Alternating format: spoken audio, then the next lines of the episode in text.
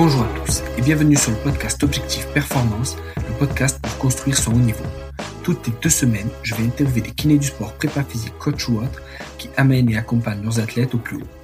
On parlera dans une première partie de leur parcours, d'où viennent-ils, où ont-ils étudié, voyagé et commencé leur carrière, ensuite de ce qu'ils font actuellement et de ce que cela peut nous apporter en pratique, quel est leur sujet de recherche actuel, en quoi cela peut améliorer nos compétences, et enfin, on abordera leur mentor, leur livre préféré et comment est-ce qu'on peut les contacter.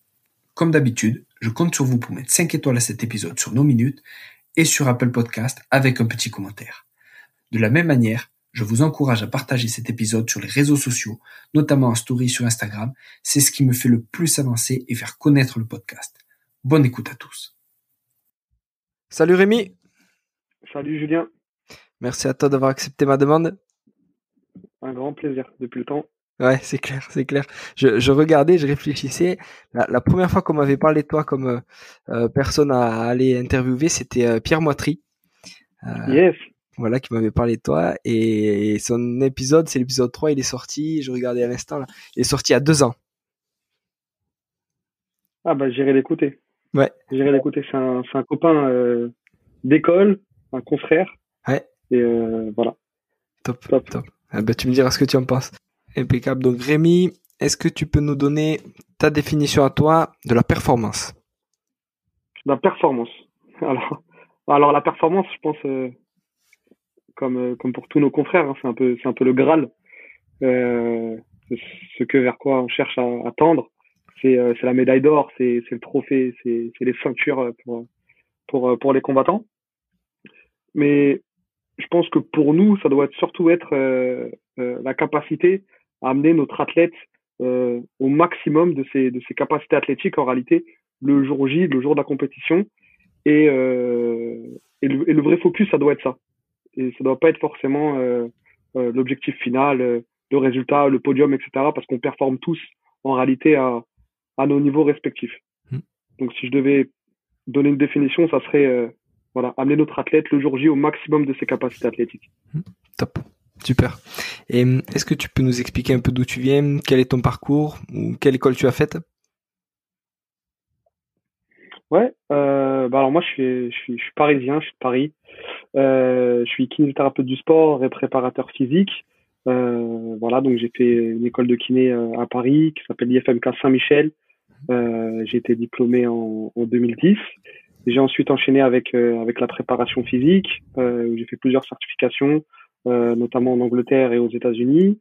Et euh, j'ai tout de suite euh, eu la double casquette kiné prépa. voilà. Et à l'heure actuelle, je travaille dans le football, donc avec l'équipe nationale algérienne en tant que kiné et prépa et au sein d'un club de sport de combat parisien qui s'appelle le NR Fight où j'ai en charge tout le, toute la préparation physique des combattants professionnels et amateurs. Ok, super. Et Justement, alors qu'est-ce que tu fais avec ce club? Donc, tu t'occupes que de la prépa physique et aussi de la kiné? Ou tu fais euh, que de la prépa physique? Alors, euh, pour le club, je fais uniquement la, préparation physique. Comme je suis peu dispo en ce moment, en réalité, euh, c'est moi qui crée les contenus et c'est des coachs que j'ai formés qui, qui encadrent les combattants sur des cours en small group euh, au sein au sein du club et euh, j'ai toujours un cabinet euh, de, de, kiné dans le centre de Paris. J'y suis pas pour le moment, mais s'il y a des pépins, ben on est en mesure de voilà de rediriger de rediriger les athlètes potentiellement blessés. D'accord. Top. Et avec l'équipe nationale d'Algérie, qu'est-ce que qu'est-ce que tu fais? À quoi consiste ton job? Alors ben le kiné du sport, le kiné du sport hein, classique. Donc euh, faire en sorte que mes athlètes euh, récupèrent, euh, traiter tous les petits bobos, être en mesure aussi de faire le job vraiment sur le terrain.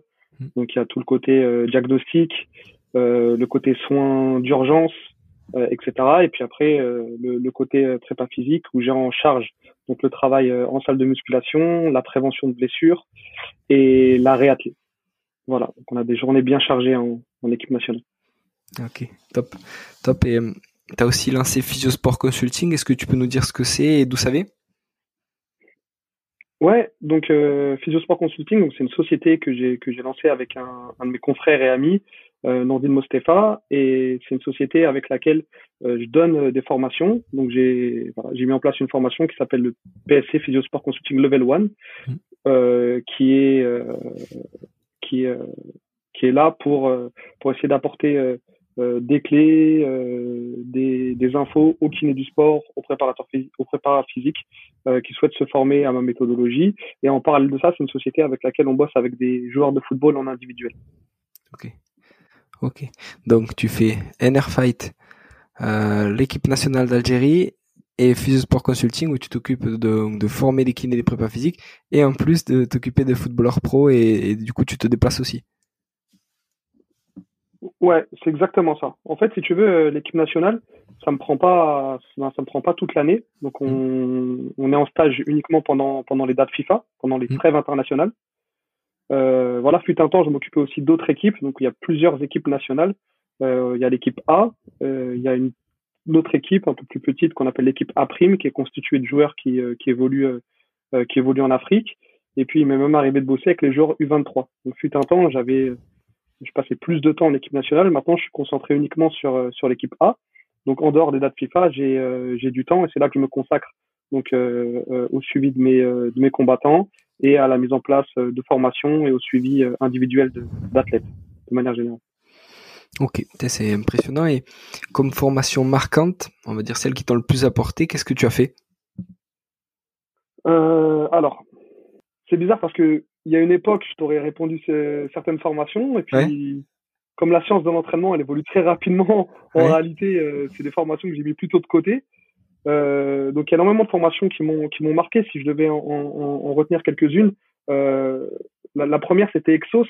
Donc j'ai mmh. fait j'ai fait les trois levels d'Exos il y a quelques années maintenant, et, et ça a bouleversé ma vision de la préparation physique moi qui étais un, un, grand fan de la méthodologie américaine un peu, tu mmh. vois. Mmh, mmh, euh, voilà, vraiment ça m'a ça m'a énormément apporté et ça constituait euh, aussi le, le, le, chaînon manquant euh, euh pour pour être en, en, mesure de proposer des prises en charge vraiment globales lorsque je prenais en charge un athlète.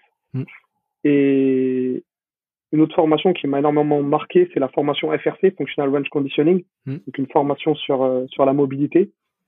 Alors ça, ça, ça a mis tout à plat, en tout cas pour ma part et euh, des confrères avec qui j'ai pu échanger, qui ont fait aussi cette formation, surtout le travail de, de mobilité de manière générale. Mmh. Voilà, je pense que c'est les, les, deux formations qui m'ont le plus marqué. Top, top. Et hum, ton rôle justement avec l'équipe nationale, comment tu gères cette double casquette? Tu vois, c'est quoi le, le staff? Est-ce qu'il y a d'autres prépas physiques, il y a d'autres kinés? Et comment toi tu gères le passage de l'un à l'autre au final? Alors, moi, si tu veux, j'ai jamais fait vraiment de, de, de, de, différence entre, entre mes deux métiers. Ça, c'est super important, en tout cas, dans ma vision que j'ai euh, de mon boulot, euh, de la performance, même au sens large. C'est être en mesure d'apporter euh, des, des, des, outils, une prise en charge la plus globale, la plus holistique possible à mes athlètes. Et pour moi, le métier de kiné, le métier de prépa, bah, c'est des outils qui, euh, qui sont plus que complémentaires, qui, qui vont vraiment de pair, si tu veux. En gros, le, le préparateur physique moderne, il doit faire de la réathlée, il doit faire de la prévention de blessures. Et tout ça, c'est des outils à la base qui appartiennent qui appartiennent plutôt au kiné, tu vois. Mm. Et euh, le kinésithérapeute du, du sport moderne, quand il a envie de prendre en charge mm. correctement un athlète, ben, il doit être capable aussi de faire de la réathlée. On sait aujourd'hui que les outils qui sont les, les plus efficaces, euh, même en rééducation, ce sont euh, euh les outils actifs. Mm. Donc, il doit, il doit maîtriser tous les outils euh, classiques, modernes du développement de la force, du conditioning, etc. Et donc, si tu veux, moi, je me suis retrouvé vraiment au début au milieu de tout ça.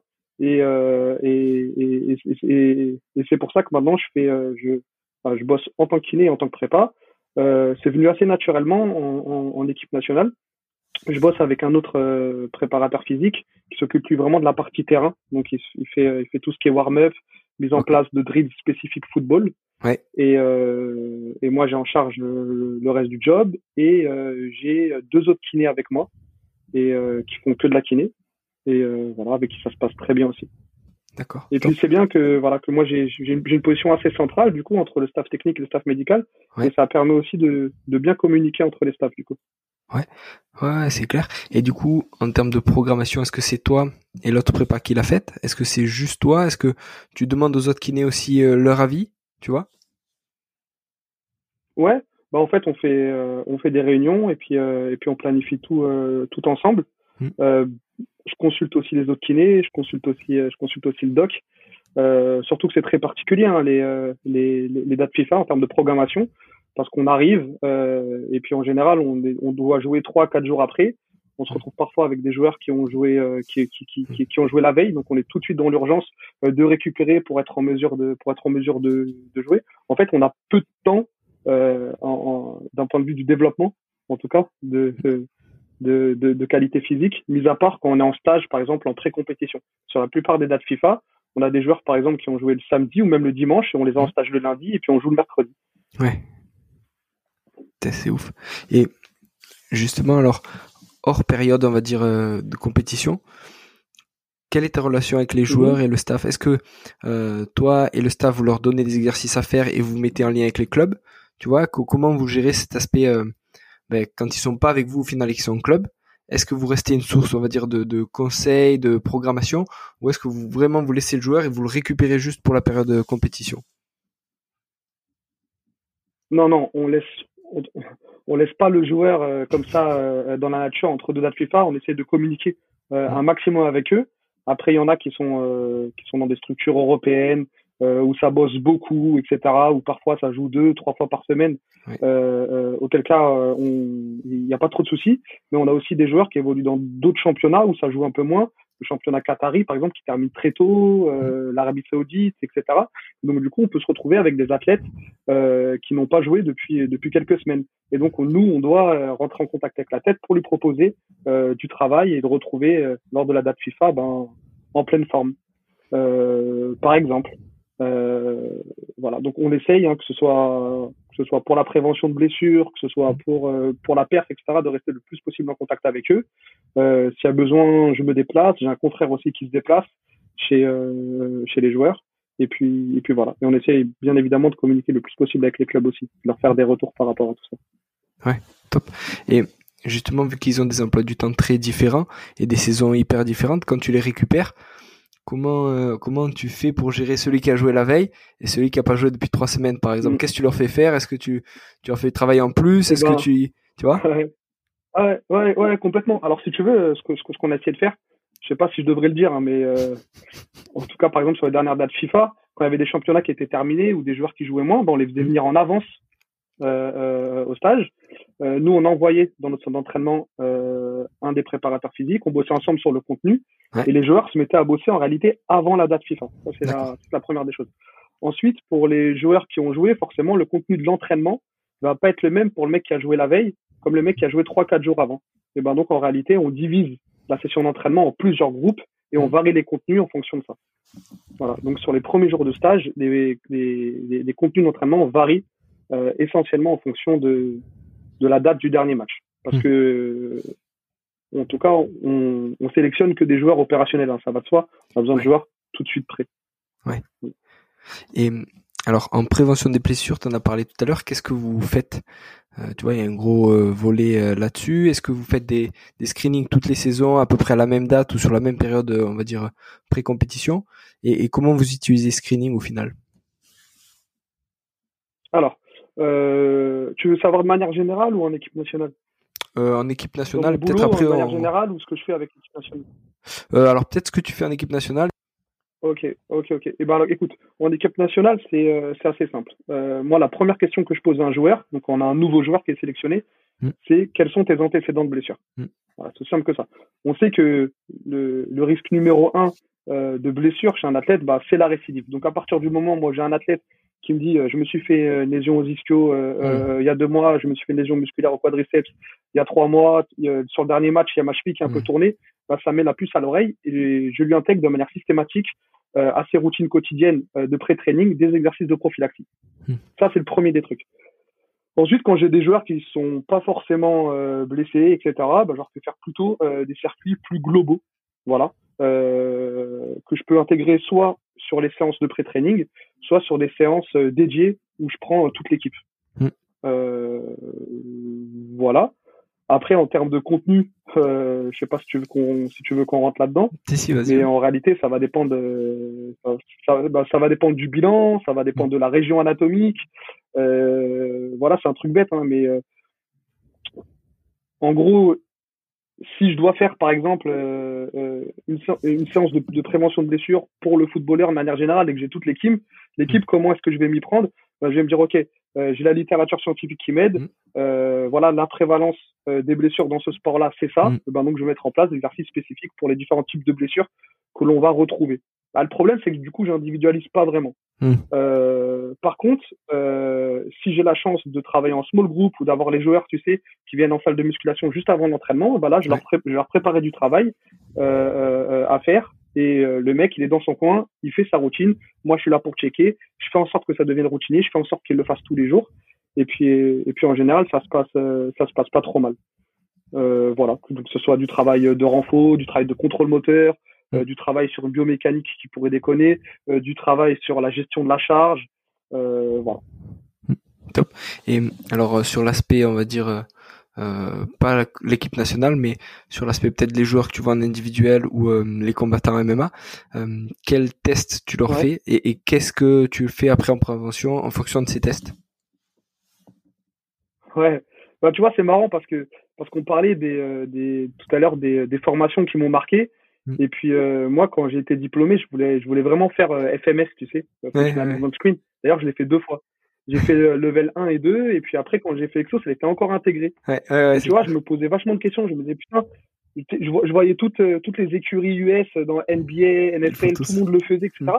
J'avais du mal encore à faire le lien, si tu veux, entre les tests et puis euh, la prévention de blessures, entre les mm. tests et, euh, et d'éventuels exercices correctifs. Il y avait pour certains exercices pour lesquels c'était évident, pour d'autres pas du tout. Mm. Et puis tu vois, euh, quelques années plus tard, ben, on se rend compte qu'il y a une grosse partie des tests en réalité qui mm. sont prédictifs de rien du tout mm. et qui ne valent pas grand chose.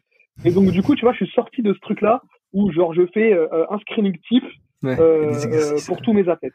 Je suis plus, je suis, je suis plus du tout là-dedans. Je suis plus du tout là-dedans. Par contre, ce que j'essaye de faire, de manière générale, hein, quand je prends un, un, nouvel athlète en préparation physique, déjà, c'est d'aller screener tous les patterns de mouvement de base mmh. pour le voir bouger.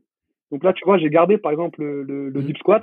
Mmh, J'essaie de le voir bouger sur un pattern de hinge, de deadlift, sur un pattern de répulsion des membres supérieurs, sur un pattern de tirage. Euh, je vais faire un assessment au niveau, au niveau mobilité. Mmh. Euh, en fonction du sport, mais en général, je vais toujours aller checker les épaules, je vais aller checker les hanches, je vais aller checker une section dorsale de cheville, par exemple. Mmh. Euh, je vais faire des tests aussi de contrôle moteur spécifique.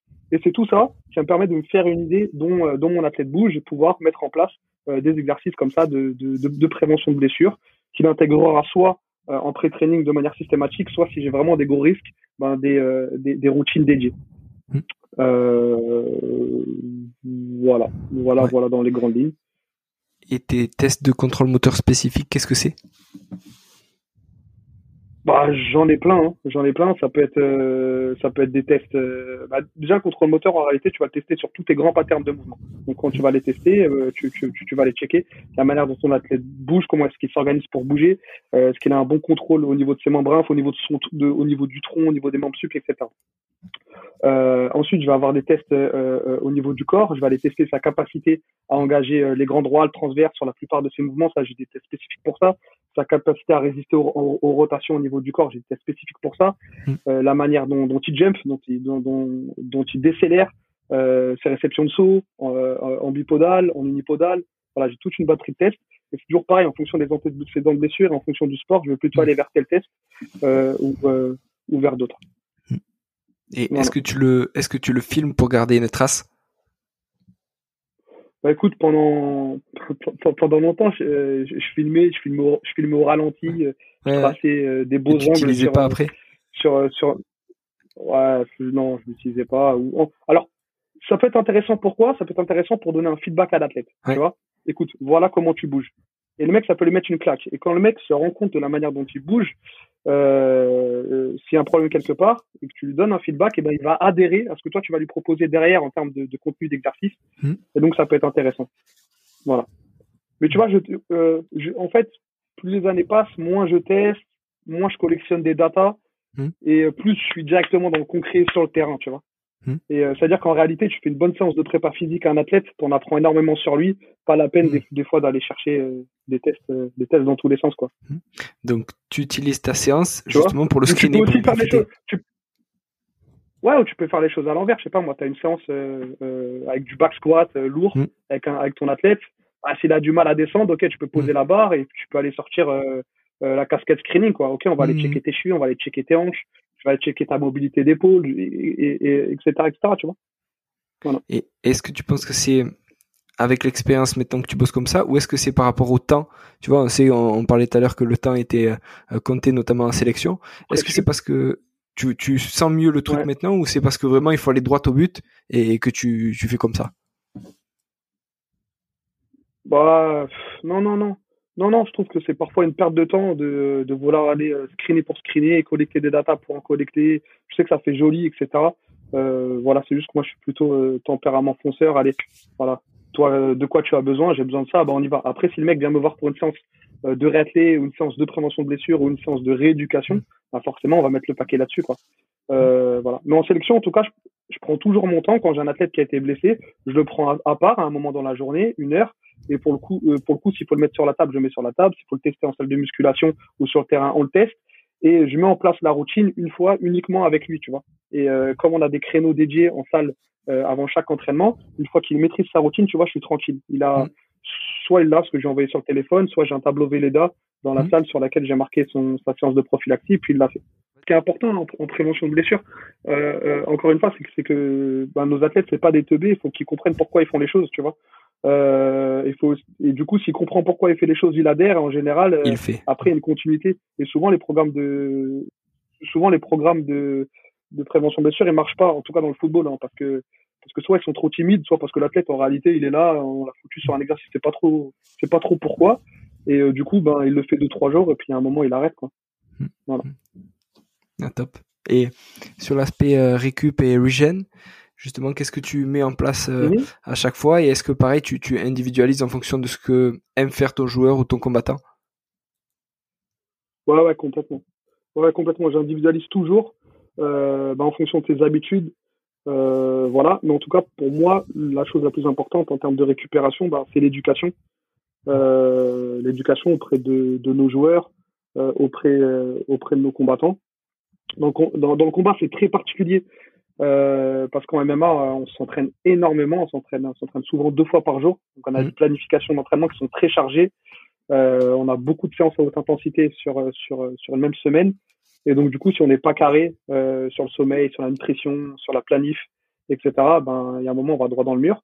Dans le football, c'est compliqué aussi parce qu'on joue beaucoup, euh, parce qu'on se couche tard, euh, parce qu'il y a des déplacements, etc. Donc, dans les deux sports, c'est un vrai challenge. L'éducation, pour moi, c'est le maître mot. C'est euh, comment bien dormir. C'est con, mais donner des tips à ton tête par rapport à ça, même monitorer le sommeil s'il faut, intégrer des siestes. Comment bien manger.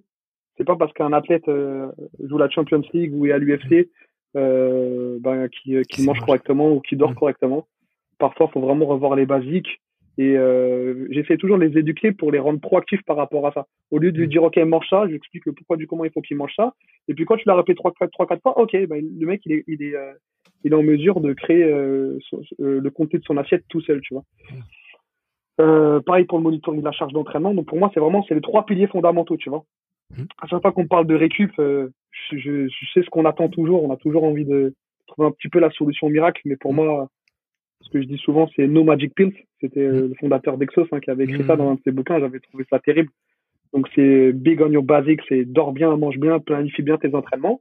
Et puis après tout le reste, euh, bah ça mm. peut être intéressant, hein, les massages, la cryo, etc. Euh, voilà.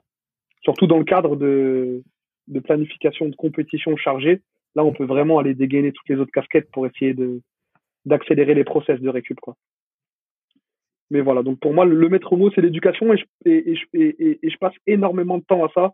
Et, euh, et voilà, moi, je sais que mes fighters, maintenant, euh, les mecs, euh, ils sont plus calés que certains nutritionnistes, franchement. Les mecs, ils arrivent, ils ont leur meal prep, euh, c'est carré, ils savent, ils savent gérer leur diète pour les combats, ils savent comment perdre du poids, ils savent comment cuter, ils savent comment récupérer. voilà, ils sont tous autonomes, ils ont, ils ont leur appli. Chez certains, on utilise la, fréquence cardiaque, chez d'autres, on utilise le, le HRV pour la gestion de la charge. Mmh. Ils font ils font leur retour de RPE, etc. Tu vois. Voilà, j'essaie vraiment, vraiment, vraiment de les autonomiser par rapport à tout ça.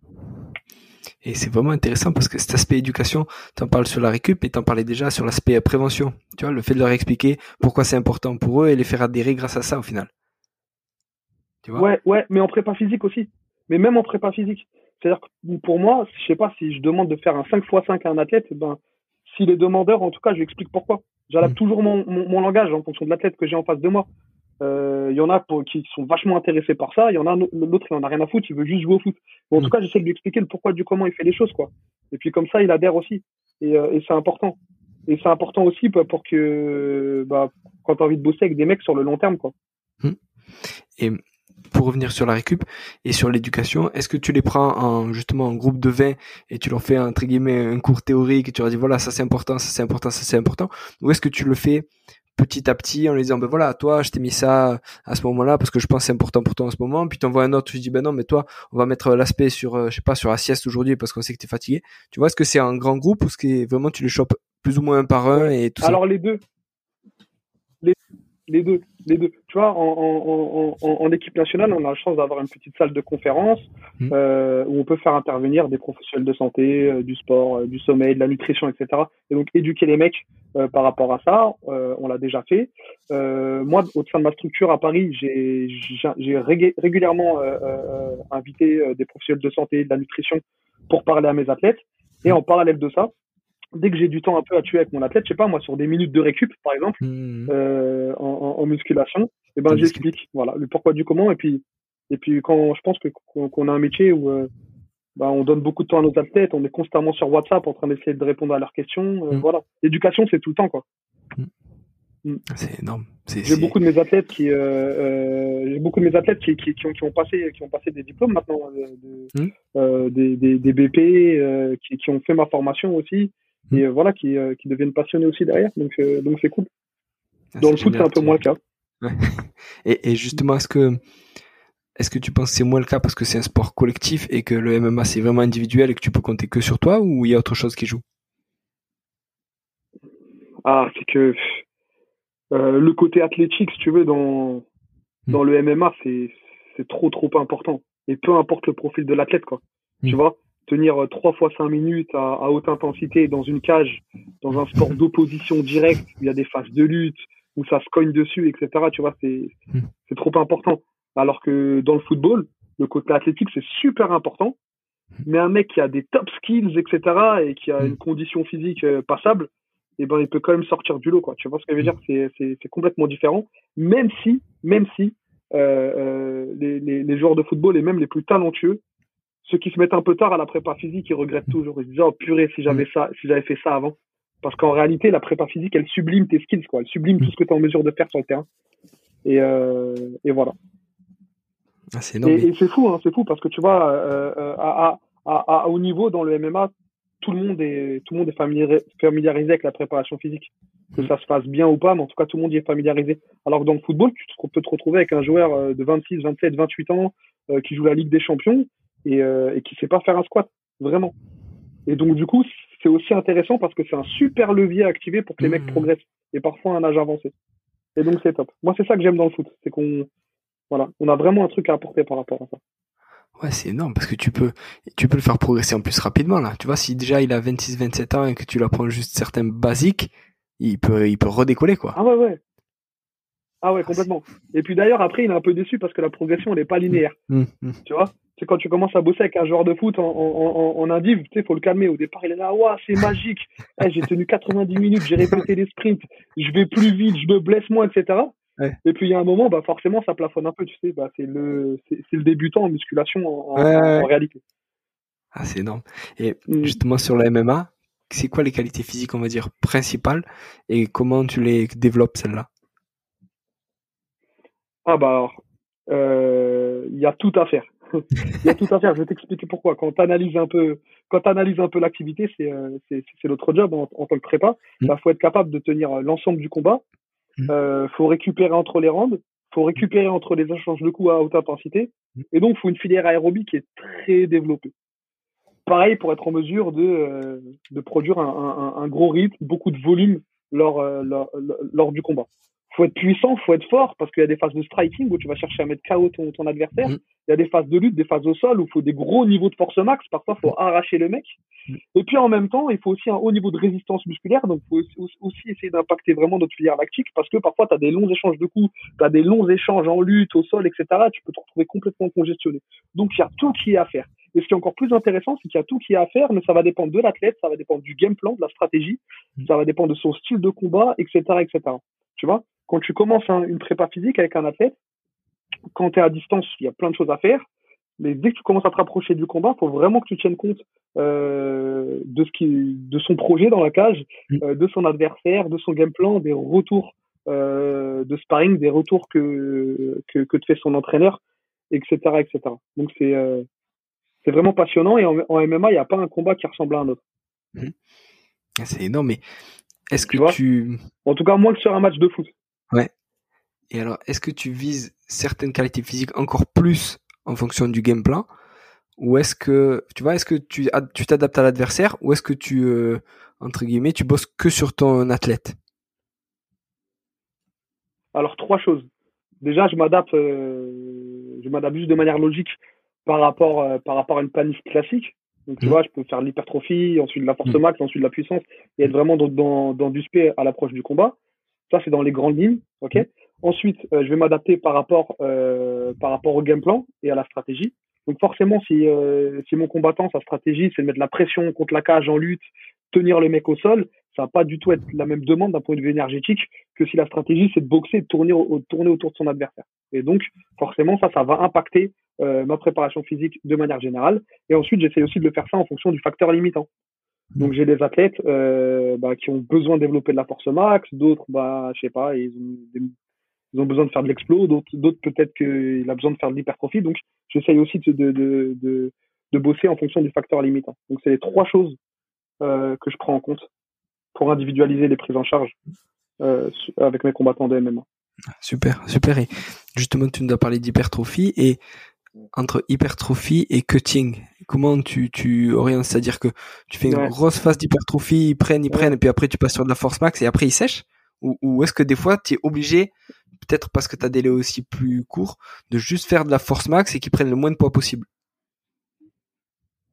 Ouais, bah alors euh, là encore une fois, ça dépend vraiment de l'athlète. Donc tu, l'as bien souligné, hein, nous en, en sport de combat, il y a des catégories de poids, donc on peut pas faire, euh, on peut pas faire n'importe quoi. Euh, après le truc, c'est que l'hypertrophie, c'est quand même le levier peut-être le plus facile à activer Mm. pour, développer la force d'un athlète, quoi. Oui. Hein, on le dit pas assez souvent parce qu'en en France, on a des terminologies un peu bizarres. On, on oppose euh, hypertrophie, force. Moi, j'ai jamais compris. Euh, l'hypertrophie, c'est qu'une adaptation, d'accord? C'est euh, une adaptation et euh, cette adaptation bah, fait que bah, notre muscle hein, va, va grossir et un muscle gros, bah, c'est un muscle plus fort, potentiellement en tout cas. Euh, voilà, on dit qu'un qu'un qu'un muscle est fort proportionnellement à sa taille, à son, à son aire de section. ouais. Donc c'est un des meilleurs moyens de un, un- un des meilleurs moyens de développer la force d'un athlète. Donc c'est c'est faire l'hypertrophie, ensuite d'impacter mes facteurs nerveux avec avec la force max. Et en réalité, si mon athlète n'a pas de problème à faire le poids euh, euh, Mm. le jour J ou même s'il fait le poids facilement, peut se dire allez, on va aller gratter 1,5 2 kilos euh, euh, euh, de, de masse maigre avec un vrai un vrai cycle d'hypertrophie. Mais moi, je fonctionne peu par cycle. Donc dans le cas de cette problématique euh, spécifique là, ok, j'ai envie que mon athlète prenne 1,5 2 kilos de masse maigre, je le sors de sa planif ondulatoire classique et on fait aller 4 jusqu'à 6 semaines d'hypertrophie. Mm. Ok? Après, l'hypertrophie, c'est particulier. Moi, je suis un, je sais pas, on pourra en parler des heures, mais euh, l'hypertrophie, ça répond bien à des, à des hautes fréquences en termes de, en, en termes de stimulation, Mm. euh, en, en termes de volume d'entraînement. Et tu te rappelles, nous, on a ce truc-là où on a des planifications très chargées. Donc, pendant les cycles d'hypertrophie, euh, tu es obligé de faire trois, Mm. aller voir parfois quatre séances euh, de Mm. prépa par semaine. Et ça, ça commence à être très costaud pour un combattant de MMA. En général, dès que tu commences les deux prépas hebdomadaires, ça commence à être compliqué. Donc, si on doit faire ça, on fait plutôt à distance des Ah combats. Mm. Tu vois, et on essaie de s'entraîner peut-être, de peut-être sauter même un, un- un entraînement spécifique. Mm. Euh, voilà. Et puis après, l'hypertrophie, en réalité, tu l'impactes tout le temps pour entretenir ta, ta, Mm, mm. ta, ta masse maigre, ta masse musculaire. Donc, je peux, euh, en fonction des besoins, sortir un athlète, basculer sur 4 à 6 semaines euh, euh, d'hypertrophie, et puis ensuite revenir sur une, euh, soit sur, soit sur la force max, soit sur une planif ondulatoire classique. Ah, c'est génial. Top. Et euh, alors Rémi, justement, est-ce que tu as une semaine entre guillemets type? Euh, tu vois, est-ce que tel jour, on va dire, euh, tu as ton cabinet, euh, tel jour tu te déplaces pour un joueur, tel autre jour tu, planifies pour des joueurs de l'Algérie, tu vois, ou c'est vraiment chaque semaine, c'est complètement différent? Franchement, là, je te dis juste là le dernier mois. Donc là, je, je, suis rentré, je suis rentré il y a pas longtemps, je pourrais même pas te dire quand d'Algérie, date FIFA. Ouais. ensuite, ensuite, je suis allé chez un joueur euh, pour bosser pour une pré-saison. Ensuite, je suis allé aux Jeux méditerranéens euh, avec l'équipe nationale de tennis. Ouais. Euh, et ensuite, donc là, je suis rentré. Là, je bosse sur du contenu de formation et avec mes athlètes. Et je repars là dans quelques jours aux États-Unis avec un, avec un boxeur. Euh, voilà. Donc tu vois, c'est complètement euh, c'est complètement anarchique euh, en termes de en termes en termes d'organisation. Mais, mais voilà, du coup, j'ai formé des gars qui, qui, sont là pour bosser hein, au, sein, au sein de la NR Fight. Euh, j'ai développé aussi un système de, de, suivi à distance via une application pour que pour qu'il y ait une continuité en termes de prise en charge en préparation physique pour mes pour mes combattants et voilà. D'accord. Et je me dis que tant que tant, tant que ça dure avec euh, avec avec le football, euh, bah, je suis un peu obligé de fonctionner comme ça parce que c'est dur aussi de mettre en place des projets très structurants quand tous les un mois et demi, deux mois, tu dois partir, euh, tu dois partir à hmm. l'autre bout du monde avec le football. Donc je suis obligé en réalité de bricoler un petit peu entre entre les dates FIFA. C'est c'est ça doit être difficile à gérer parce que en plus c'est à chaque fois j'allais dire un métier différent c'est pas un métier différent mais en tout cas c'est tu dois t'adapter des fois tu es avec euh, un joueur individuel euh, après tu es sur ton ordi à faire de la planif et de la programmation après tu es avec un groupe tu vois il faut que tu tu t'adaptes à chaque fois à qui mm. tu parles et tout ça quoi donc c'est c'est Ouais, c'est un beau challenge. Hein. ouais, ouais. Ouais, après, après moi j'aime ça, je, je, bosse tout le temps. Et puis, euh, et puis je pense qu'on a tous trop tendance à se brider, tu vois. Moi j'ai toujours, moi j'ai eu ce truc-là où, euh, où je venais du foot, euh, on m'a dit ouais mais qu'est-ce qu'il fait là? Il vient des sports de combat et puis, et puis vice versa, mais il est kiné ou il est prépa. Bah mon gars, si pour moi, si tu donnes des moyens de, de tes ambitions, si tu bosses, bah tu, tu peux, voilà, tu peux faire plein de choses en réalité. Mmh, mmh. Voilà, je me bride pas. Ouais, ouais. Ah, c'est impressionnant. Et hum, est-ce que tu as des gens, des, des mentors ou des gens qui t'ont inspiré sur ton parcours? Ouais, alors c'est pas. Euh, j'ai des gens qui m'ont inspiré. Euh, plutôt, moi, c'est plutôt des proches, tu vois. J'ai, mmh. euh, moi, j'ai, mon, mon, premier professeur de d'arts martiaux, de sport de combat, qui s'appelle Denis Stutzinger, un fou, euh, qui m'a qui m'a énormément inspiré, m'a vraiment donné le goût le goût au travail, d'aller au bout des choses, etc. Euh, et puis ça, ça s'est transféré pas uniquement, euh, pas uniquement en sport de combat, mais vraiment, vraiment dans la vie, que ce soit euh, dans la vie sociale ou, ou professionnelle. Mmh. Et, et puis, et puis un de mes confrères aussi. Donc, tu vois, c'est pareil, c'est pas forcément des, des grands auteurs ou des grands sportifs. Un de mes confrères, Nordine Mostefa, voilà, qui, qui, qui est passionné comme moi, euh, qui est un super ami. Et, et puis, et puis voilà. Top, top. Et...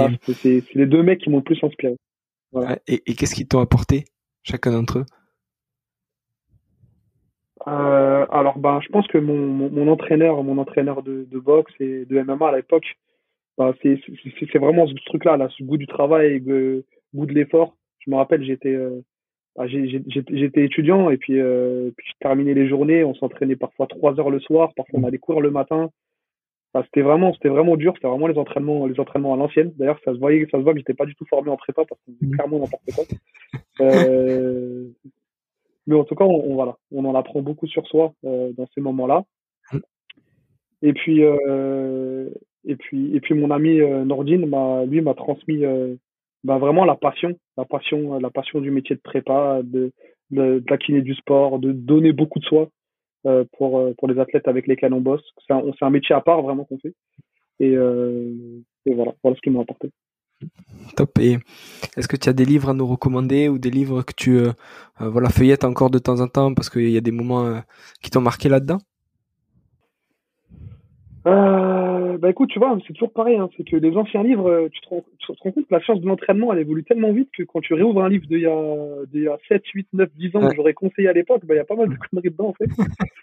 euh, mais tu vois, moi, euh, pendant longtemps, hein, mes, mes, livres de chevet, c'était, c'était Everyday a Game Day de, de, de Mark euh, Verstegen, le fondateur d'Exos. Donc j'avais énormément aimé. Et pareil, il est un peu, il est un petit peu dépassé. Pareil, les bouquins de, les bouquins de, de Mike Ball que j'aimais énormément, euh, que j'aimais énormément, d'ailleurs que, que, que j'apprécie toujours. Euh, euh, Advance in Functional Training. Pareil, ben j'ai, j'ai adoré. Et puis c'est un petit peu dépassé. Donc voilà. Là, en ce moment, je suis sur les feuillets de Ian King Yang King, c'est pour ceux qui ne connaissent pas, c'est un, préparateur physique euh, australien, si je dis pas de conneries, qui est pas très connu. Il a fait plein de petits euh, feuillets là, sur, sur l'entraînement, c'est euh, top. je lis un bouquin en ce moment sur les neurosciences de la douleur.